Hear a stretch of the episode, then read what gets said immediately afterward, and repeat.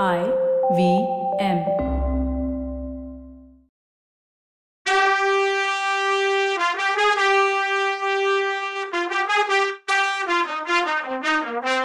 வணக்கங்க.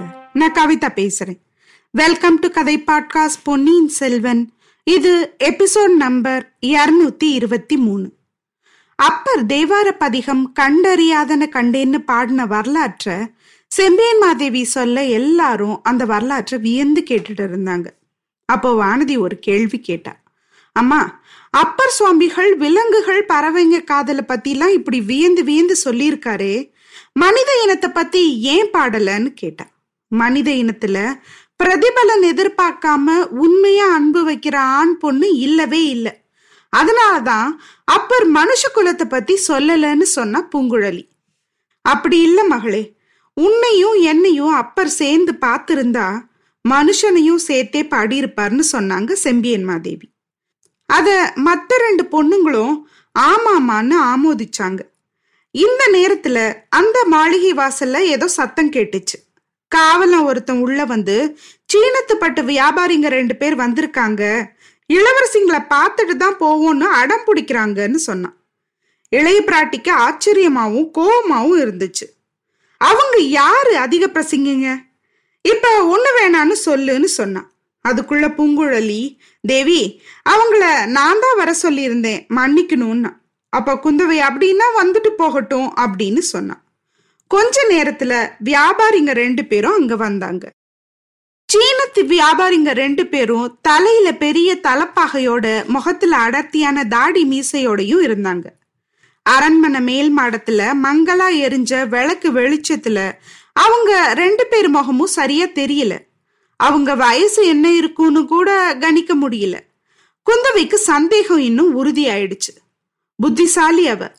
பட்டு பட்டாடைய பாக்குறதுக்கு வெளிச்சம் பத்தாது பெரிய தீவர்த்தியா கொண்டு வான்னு காவலாளிய பார்த்து சொன்னான் நான் போய் வேற நல்ல விளக்கு அனுப்புறேன்னு மதுராந்தக தேவர் அந்த இடத்துல இருந்து கிளம்பிட்டாரு. அவரோட செம்பியன் மாதேவியும் கிளம்பிட்டாங்க. அவங்க போன பின்னாடி குந்தவை சைனா வியாபாரிங்களை பார்த்து உங்களுக்கு ஏன் இவ்வளோ அவசரம்? உங்க சரக்குகளை நாளைக்கு பகல் வேளையில கொண்டு வந்து காமிக்க கூடாதா? ராத்திரியோட ராத்திரியா வரணுமான்னு கேட்டா. இளவரசிங்களே மன்னிக்கணும். நாங்க தஞ்சாவூருக்கு வந்து பல நாள் ஆயிடுச்சு. எவ்வளவோ ட்ரை பண்ணியும் அரண்மனைக்கு வந்து உங்களை பார்க்க முடியல.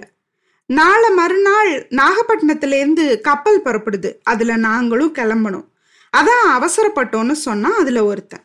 அவனோட குரல் கொஞ்சம் வித்தியாசமா இருந்தாலும் அவன் பேசின தமிழ் நல்லா இருந்துச்சு.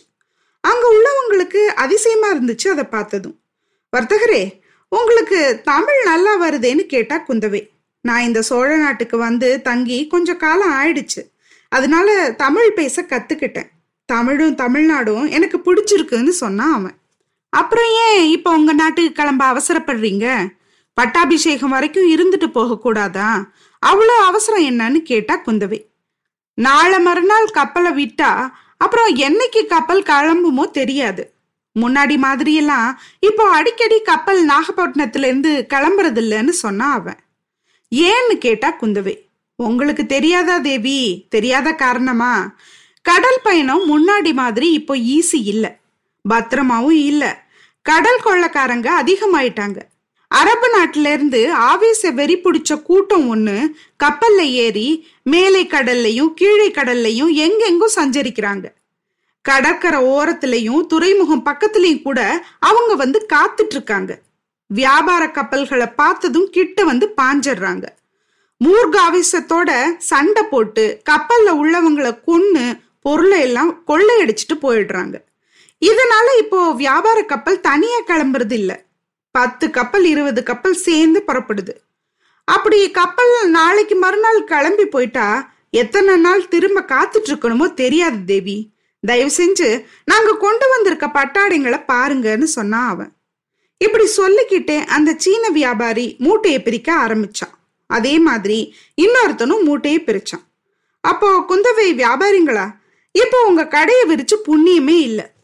உங்க பட்டாடையோட தரத்தை ராத்திரியில பார்த்து எங்களால தெரிஞ்சுக்க முடியாது. உங்ககிட்ட பட்டாடை வாங்கினா விலையா கொடுக்க எந்த பொருளும் இங்க நாங்க கொண்டு வரலன்னா.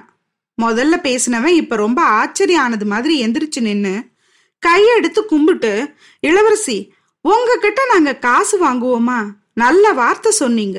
நீங்க இந்த பட்டாடைய உடுத்துனாலே அதுவே நாங்க முன் ஜென்மத்துல செஞ்ச தவத்தோட பலன்னு சந்தோஷமா இருக்காதா?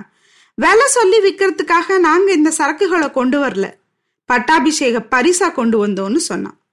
அப்படின்னா நீங்க தப்பான இடத்துக்கு வந்துட்டீங்க. இங்க உள்ள யாருக்கும் எங்க யாருக்குமே பட்டாபிஷேகம் இல்ல. முடிசூட்டிக்க போறவர் இளவரசர் பொன்னியின் செல்வர். அவரை தேடி போய் உங்க பரிசை கொடுங்கன்னு சொன்னா குந்தவை. இல்ல தேவி சரியான இடத்துக்கு தான் நாங்க வந்திருக்கோம். எதுக்காகவும் பொன்னியின் செல்வர் தயவை பெறணும்னா முதல்ல இளைய பிராட்டி கிட்ட வந்து அவரை பாக்குறது தானே மோர? அதுதானே தகுந்த வழி? அப்படின்னு சொன்னா அந்த சைனா வியாபாரி. இத கேட்ட எல்லாரும் சிரிச்சாங்க. அப்படி யார் சொன்னாங்க உங்களுக்கு? அப்படி யார் சொன்னதை நீங்க கேள்விப்பட்டிருக்கீங்க? அப்படின்னு கேட்டா குந்தவை.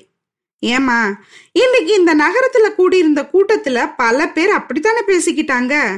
அக்கா சொல்ல தம்பி தட்டவே மாட்டார்னு பேசிக்கிட்டாங்க. இதோ இருக்க என் நண்பனை வேணா கேட்டுக்கோங்கன்னு சொன்னான் அவன். இவ்வளோ நேரம் பேசாம இருந்த அந்த நண்பன் இப்பதான் வாயை திறந்தான். ஆமா இளவரசி உண்மைதான். பொன்னியின் செல்வருக்கு பட்டாபிஷேகம்னா அது குந்தவிக்கு பட்டாபிஷேகம் செய்யறது மாதிரி தான்னு ஜனங்க பேசிக்கிட்டாங்கன்னு அதை வழிமொழிஞ்சான் அவன். இதையும் விட இனிமே சோழ நாட்டுல பொண்ணு ஆட்சி தான் நடக்க போகுது. அது நல்லாட்சியாவே நடக்கும்னு ஜனங்க பேசிக்கிட்டாங்கன்னு வேற சொன்னான். திரும்பவும் இளவரசிங்க கலகலன்னு சிரிச்சாங்க. அதனால இளவரசிங்களே கருணை கூர்ந்து இந்த பட்டாபிஷேக பரிசுகளை ஏத்துக்கணும்னு சொன்னா அந்த முதல்ல பேசினவன். இதை ஏத்துக்கிட்டு பொன்னியின் செல்வர்கிட்ட எங்க கோரிக்கைய சொல்லி வைக்கணும்னு சொன்னா இன்னொருத்தன். என்ன கோரிக்கை அது? பொன்னியின் செல்வர்கிட்ட என்ன காரியம் உங்களுக்கு நடக்கணும்? முதல்ல அத சொல்லுங்கன்னா குந்தவ. தேவி அவரால எங்களுக்கு மட்டும் இல்லை சோழ நாட்டில இருந்து சைனா வரைக்கும் உள்ள எல்லா நாட்டு வியாபாரிகளும் பொதுமக்களும் அருள்மொழிவர்மர் தான் நம்பி இருக்காங்க பராந்தக சக்கரவர்த்தி காலத்துல கடல் பயணம் எல்லாம் பத்திரமா பாதுகாப்பா இருந்துச்சு. கடல் பயணத்துல புயல்னால வர்ற ஆபத்து தவிர வேற எதுவும் இல்லாம இருந்துச்சு. கடல்ல கப்பலை தாக்கி கொள்ளையடிக்கிறது கனவுல கூட நடந்ததில்ல. சோழ நாட்டு கப்பல் பொருட்களை ஏத்திக்கிட்டு ராஜபாட்டையில போற மாதிரி நிதானமா போயிட்டு வந்துட்டு இருந்துச்சு. மானக்கவரம் மாயுரடிங்கம் மாபப்பாளம் இலாமுரி தேசம் ஸ்ரீ விஜயம் சாவகம் கடாரம் காம்போஜம் இந்த கடல் சூழ்ந்த நாட்டு துறைமுகங்களுக்கு சோழ நாட்டு கப்பல்கள் போய் அங்கங்க இறக்குமதி ஏற்றுமதி செஞ்சுட்டு சைனா நாட்டுக்கு போச்சு. அப்படித்தான் எங்க சீன தேசத்துல இருந்தும் கிளம்பின கப்பல்கள் சோழ நாட்டுக்கு தடை இல்லாம வந்துச்சு. அது இப்ப பழங்கனவா போச்சு. தேவி உங்ககிட்ட ஒரு உண்மையை சொல்லிடுறோம். இந்த பட்டாடை எல்லாம் எங்க நாட்டுக்கு திரும்ப எடுத்துட்டு போனா பத்திரமா கொண்டு போய் சேர்ப்போமான்னு நம்பிக்கையே இல்லை. நிச்சயமே கிடையாது. வழியில அரேபிய நாட்டு கடல் கொள்ளக்காரங்க கிட்ட கொடுத்துட்டு போறதை விட சோழ நாட்டு இளவரசிங்க கிட்ட பரிசா கொடுக்கறது சந்தோஷமும் விசேஷமான விஷயம்தானேன்னு சொன்னான் அவன். இப்படி அந்த சைனா வியாபாரி சொல்லிட்டு வந்தப்போ குந்தவியோட வண்டு மாதிரி உள்ள கண்ணுங்க நல்லா விரிஞ்சு ஆர்வத்தோட பார்த்துட்டு இருந்துச்சு. பொன்னியின் செல்வரால இவ்வளோ விஷயம் நடக்கும்னு நீங்க நினைக்கிறீங்களா? பராந்தக சக்கரவர்த்தி காலத்துல இருந்த மாதிரி கடல் பிரயாணம் ஆபத்தில்லாம இருக்கும்னு நீங்க நினைக்கிறீங்களா? மானக்காவரம் மாயூரடிங்கம் கடாரம் ஸ்ரீவிஜயம் இந்த நாடுகள் எல்லாம் பொன்னியின் செல்வரோட புகழ் பரவும்னு நீங்க நம்புறீங்களான்னு கேட்டா குந்தவை. நாங்க நம்புறது மட்டும் என்ன? இத சோழ நாட்டு மக்கள் வியாபாரிங்க எல்லாரும் நம்புறாங்க. ஏன்? கொஞ்சம் முன்னால நாங்க ஒரு ஜோசியர் கிட்ட போயிருந்தோம்ல அவரும் கூட சொன்னாருன்னா. என்ன சொன்னாரு? அப்படின்னு கேட்டா குந்தவை. பொன்னியின் செல்வர் பெரிய பெரிய கப்பல் படைகளை திரட்டிட்டு கடல் கடந்து போவாரு. கொள்ளக்காரங்களோட கூட்டத்தை ஒழிப்பாரு. கடல் பிரயாணத்தை முன்னாடி மாதிரி நிர்பயமா ஆக்கிடுவாரு. சோழ நாடு பராந்தக சக்கரவர்த்தி காலத்துல அடைஞ்சிருந்த பெருமைய திரும்ப கண்டிப்பா அடையும்னு ஜோசியர் சொன்னாரு. ஆனா அதுக்கெல்லாம் சோழ நாட்டு இளவரசிங்க குறுக்க நின்னு தடுக்காம இருக்கணும்னு சொன்னாருன்னா. இவ்வளவுதான் சொன்னாரா? இல்ல இன்னும் ஏதாவது இளவரசிங்களை பத்தி அவதூறு சொன்னாரான்னு குந்தவை கேட்டா. ஆஹா அவதூறா? அப்படியெல்லாம் ஒண்ணுமே இல்ல தேவி. பழைய அறை இளைய பிராட்டிய பத்தியும் கொடும்பாளூர் இளவரசி பத்தியும் அவதூறு சொல்றவங்க யாருமே இருக்க முடியாது. அப்படி இருக்க இளவரசிங்களோட தயவை எதிர்பார்த்துட்டு இருக்க ஜோசியர் மட்டும் துணிஞ்சு சொல்லுவாரா அப்படின்னு கேட்டான் அவன். வேற என்னதான் அந்த ஜோசியர் எங்களை பத்தி சொன்னார்னு கேட்டா குந்தவை. இளவரசிங்க ரெண்டு பேரும் கொஞ்சம் முன்னாடி வந்துட்டு போனதா சொன்னாரு. ரெண்டு பேருக்கும் சீக்கிரமே கல்யாணம் நடக்கும்னு சொன்னாரு. தேவிகளே பட்டாபிஷேக பரிசா ஏத்துக்கலனாலும் கல்யாண பரிசாவாது இந்த பட்டாடைகளை ஏத்துக்கணும்னு சொன்னா முதல்ல பேசின அந்த சைனா வியாபாரி. இத கேட்ட வானதி அக்கா இந்த சைனா வியாபாரிங்க வெறும் வம்புக்காரங்க. இவங்கள போக சொல்லுங்கன்னு சொன்னான் கொஞ்சம் இரு வானதி இவங்க வம்பு இன்னும் எவ்வளவு தூரம் தான் போகுதுன்னு பார்க்கலான்னு குந்தவி சொல்லிட்டு நீங்க ஜோசியர் வீட்டு வாசல்ல யானை மேல வந்தவங்க தானேன்னு கேட்டா. ஆமா தேவி ஜோசியர் வீட்டை தேடி போனதுக்கு பலன் உடனே இருந்துச்சு.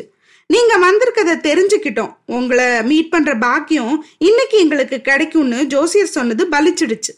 அதே மாதிரி இளவரசி வானதியை பத்தியும் அவர் சொன்னது பலிச்சிட்டா எங்க கவலையெல்லாம் தீந்துடும்னு சொன்னான்.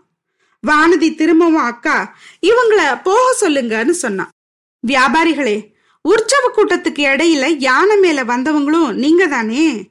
அடிக்கடி கீழே இறங்கி கூட்டத்துல கலந்தவங்களும் நீங்க தானேன்னு கேட்டா குந்தவை. அதுக்கு அந்த வியாபாரி ஆமாந்தேவி வரப்போற பட்டாபிஷேகத்தை பத்தி ஜனங்க என்ன பேசிக்கிறாங்கன்னு தெரிஞ்சுக்கிறதுக்கு தான் அப்படி பண்ணோம்னு சொன்னான். ஜனங்க என்ன பேசிக்கிட்டாங்க? பொன்னியின் செல்வர் முடிசூட்டிக்க போறத பத்தி திருப்தியா தானே பேசிக்கிட்டாங்கன்னு கேட்டா குந்தவை. இல்ல தேவி முடிசூட்டுறத பத்தி யாரும் பேசிக்கலன்னு சொன்னான் அவன். அப்புறம் எதை பத்தி பேசினாங்கன்னு கேட்டா குந்தவை.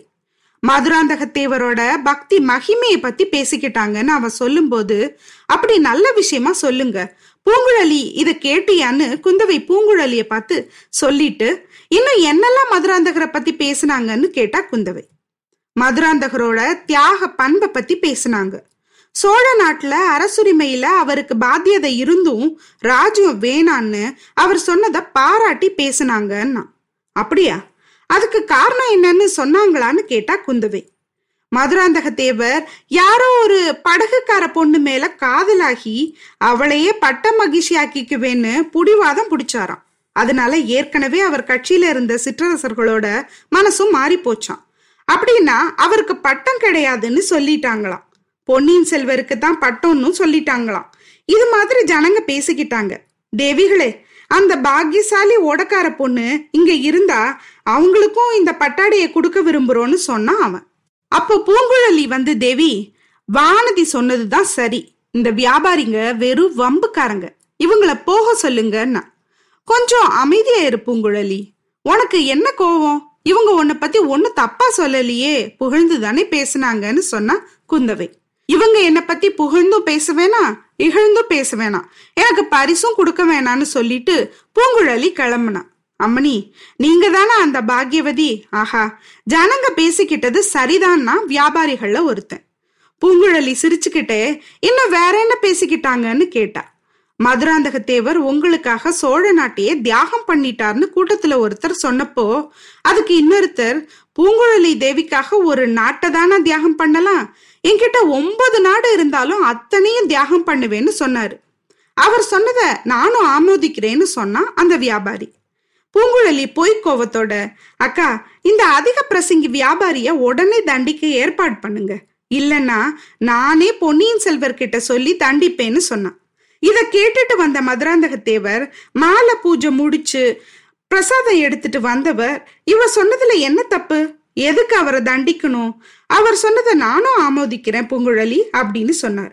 இப்படி சொன்னவரை அந்த சைனா வியாபாரி திரும்பி பார்த்தப்போ பூங்குழலி உடனே உண்மையான வியாபாரி சொன்னா சரிதான். ஆனா வேஷதாரி வியாபாரி சொன்னா எப்படி ஒத்துக்கிறதுன்னு சொல்லிக்கிட்டு அந்த வியாபாரி தலையில இருந்த சைனா தலப்பாகைய புடிச்சு இழுத்தா. தலப்பாக கீழே விழுந்துச்சு. தலப்பாகையோட அவனோட முகத்துல இருந்த தாடி மீசை எல்லாம் சேர்ந்து விழுந்துச்சு. அங்க நின்னது சாட்சாத் வந்தியத்தேவன். ஐயா காப்பாத்துங்கன்னு அவன் கத்திக்கிட்டே பக்கத்துல நின்ன வியாபாரி கழுத்தை கட்டிக்க போனப்போ அவன் தலப்பாகையும் தாடி மீசையும் கழண்டு விழுந்துச்சு. அங்க புன்னகையோட பொன்னியின் செல்வர் நின்னுட்டு இருந்தார். என்ன நடக்குதுன்னு அடுத்த எபிசோட்ல பார்க்கலாம். அது வரைக்கும் நன்றி வணக்கம்.